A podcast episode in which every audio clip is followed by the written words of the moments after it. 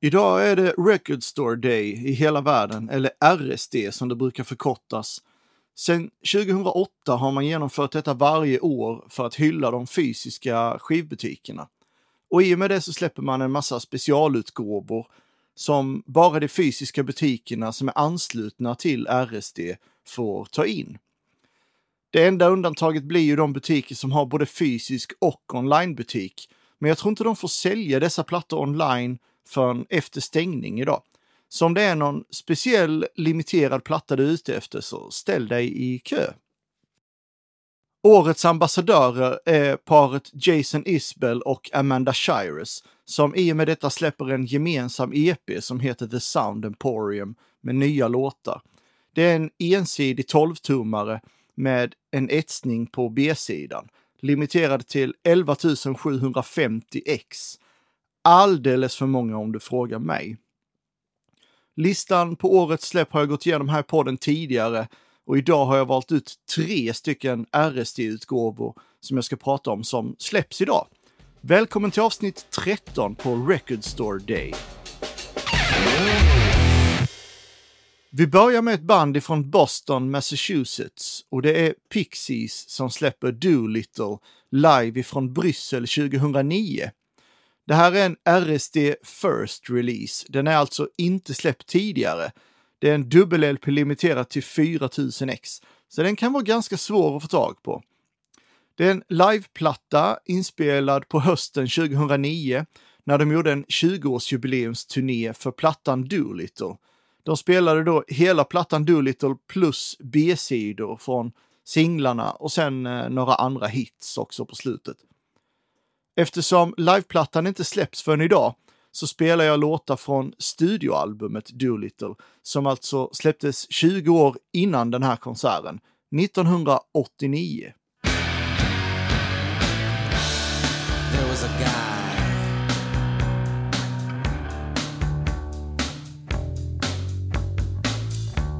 An underwater guy who controlled the sea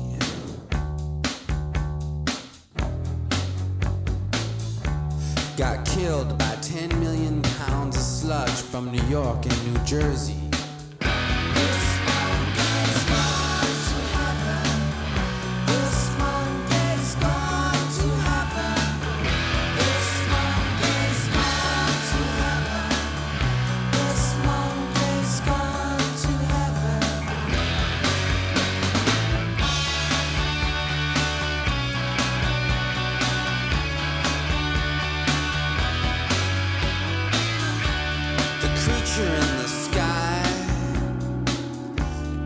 sucked in a hole. Now there's a hole in the sky.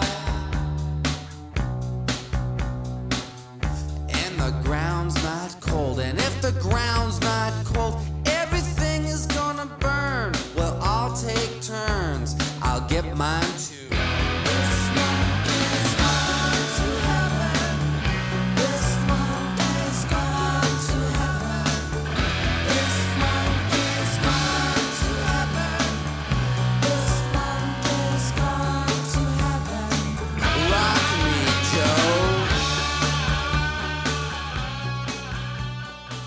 Jag såg The Pixies live 2009, några månader innan den här eh, liveplattan spelades in. Och det var på Where the Action Is i Stockholm. En, eh, jag tror det var en ganska kortlivad festival. Jag tror faktiskt att detta var det sista året också som den eh, genomfördes. Och då kommer jag ihåg att jag såg Neil Young, Nick Cave, Fever Ray, Lonely Deer bland annat och The Pixies då. Och Pixies körde en eh, liksom greatest hits-spelning typ. De körde från eh, alla sina plattor. En jävligt bra konsert minns jag att det var. Och då, precis som på den här liveplattan, så spelade bandet i originaluppsättning. Så det var alltså Black Francis på sång och gitarr, David Lovering på trummor, Joey Santiago på gitarr och Kim Deal på sång och bas. Och den här plattan Doolittle, den har jäkligt många bra låtar. Jag tror nog faktiskt att jag tycker det är deras bästa platta. Debaser, en skitbra låt. Tame, Wave of Mutilation, eh, Monkey Gone to Heaven som vi eh, hörde nyss därvid. There Goes My Gun, Gouge Away, sista låten är riktigt bra också. Vi tar och lyssnar på Here Comes Your Man, som inleds med ett ackord du kanske känner igen från en annan känd låt.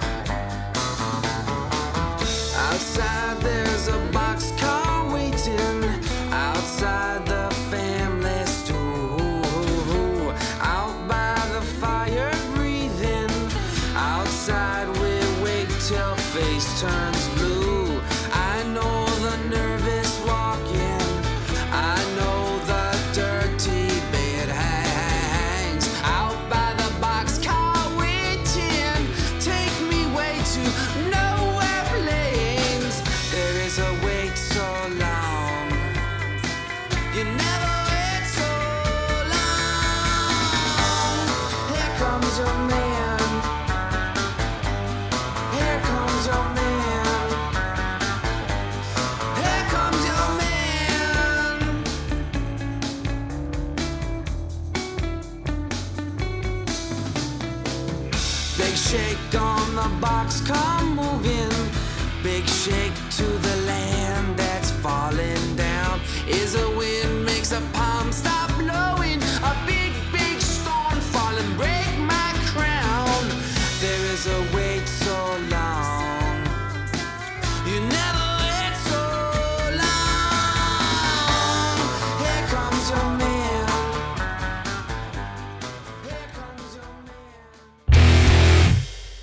Ett av de tyngsta släppen på årets RSD rent musikmässigt är Entombeds platta To Ride, Shoot Straight and Speak the Truth. Den släpps endast i Sverige och är limiterad till 300 ex. Så den eh, kan bli väldigt svår att få tag på, den ryker nog ganska snabbt.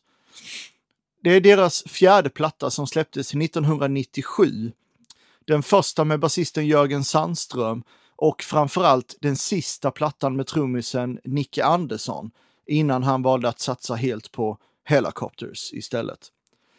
Eh, och Nicke skrev ju väldigt mycket av musiken så att det förändrade ju en hel del när han försvann sen.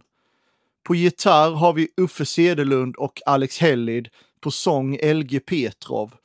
Och här fortsätter man i den death and roll-stil som man började ana på plattan Wolverine Blues, plattan innan denna.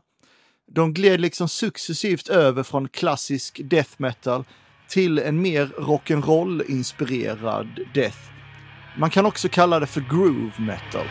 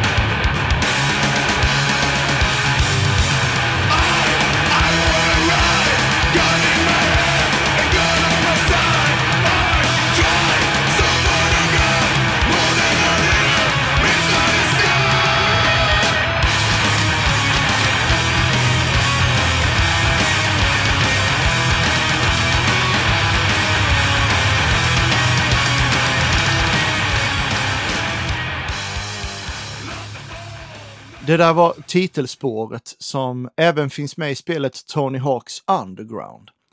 Plattan skulle egentligen hetat DCLXVI, alltså 666 i romerska siffror. Men eh, det blev istället plattans undertitel. A-sidan avslutas med ett spår däremot som heter DCLXVI, som är ett grymt pianostycke skrivet och framfört av LG Petrov i en lägenhet där man mickade upp eh, det här pianot. Den skulle kunna passa i, som inledning i vilken skräckfilm som helst. Riktigt bra är den. Eh, den utgåva man nu släpper av den här plattan är en eh, svart och röd inksportfärgad vinyl. Den ser jävligt snygg ut faktiskt på de bilder jag har sett på nätet. Och om du undrar om bonus-EPn Family Favorites som tillhörde första pressen kommer vara inkluderad så får jag nog göra dig besviken tyvärr. Vi kan nog anta att den aldrig kommer att återsläppas. Jag missade den eh, första pressen när den släpptes, men jag köpte den sen i efterhand och fick betala en hel del för den. CDn köpte jag dock direkt när den släpptes på så här dubbel digipack där man fick den här eh, EPn på köpet. Omslaget är jävligt snyggt. Det är så här filmposter-inspirerat. Så att man har skrivit ut alla bandmedlemmarnas namn, skivbolag och alla andra inblandade i produktionen med så här klassiskt filmposter-typsnitt. Så det ser ut lite som någon klassisk skräckfilm, typ. Vi ska lyssna på spår nummer 6 på A-sidan, Somewhat Peculiar.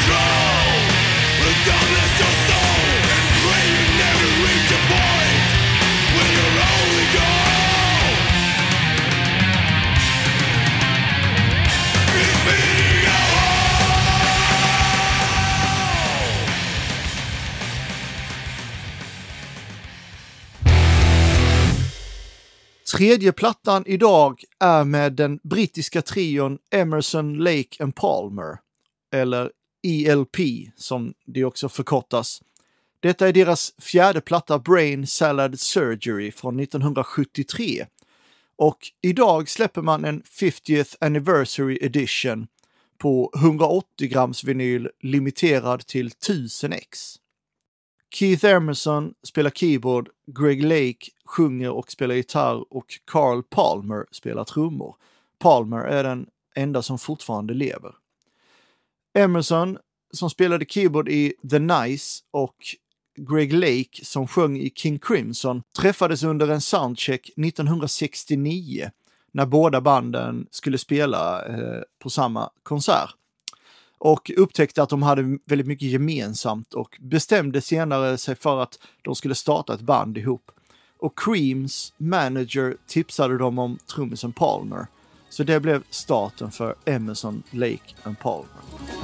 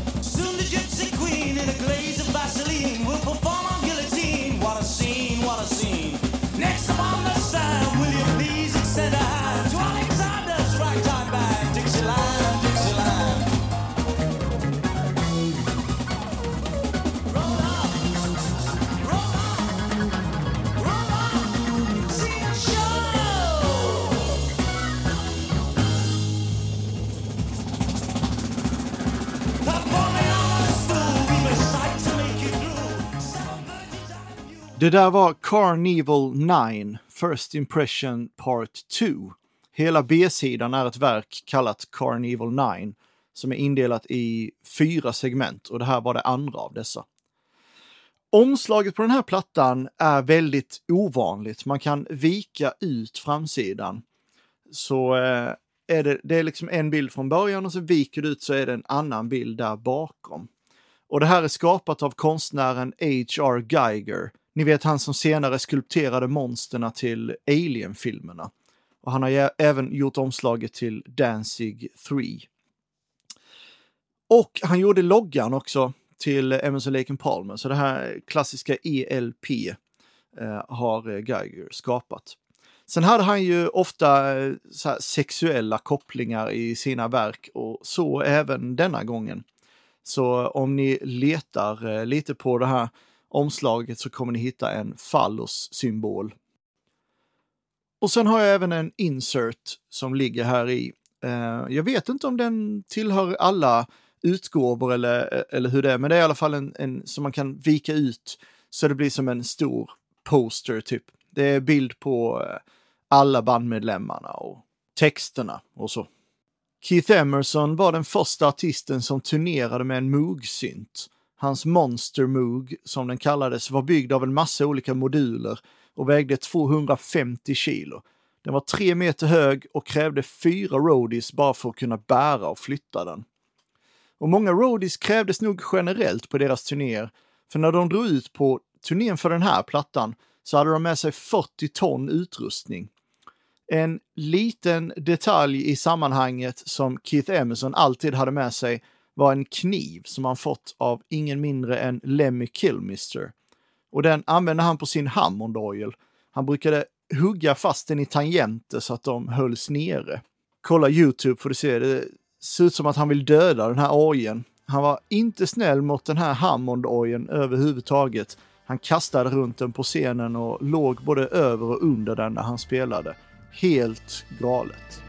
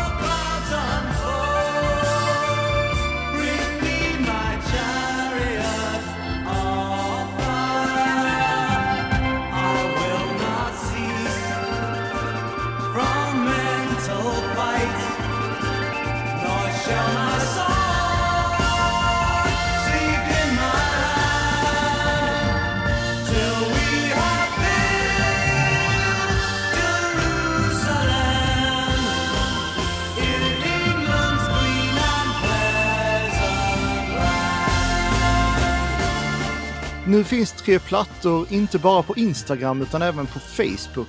Kommentera gärna i dagens inlägg vilka RST-plattor du har köpt eller vilka du missade. Ha det fint. Hej!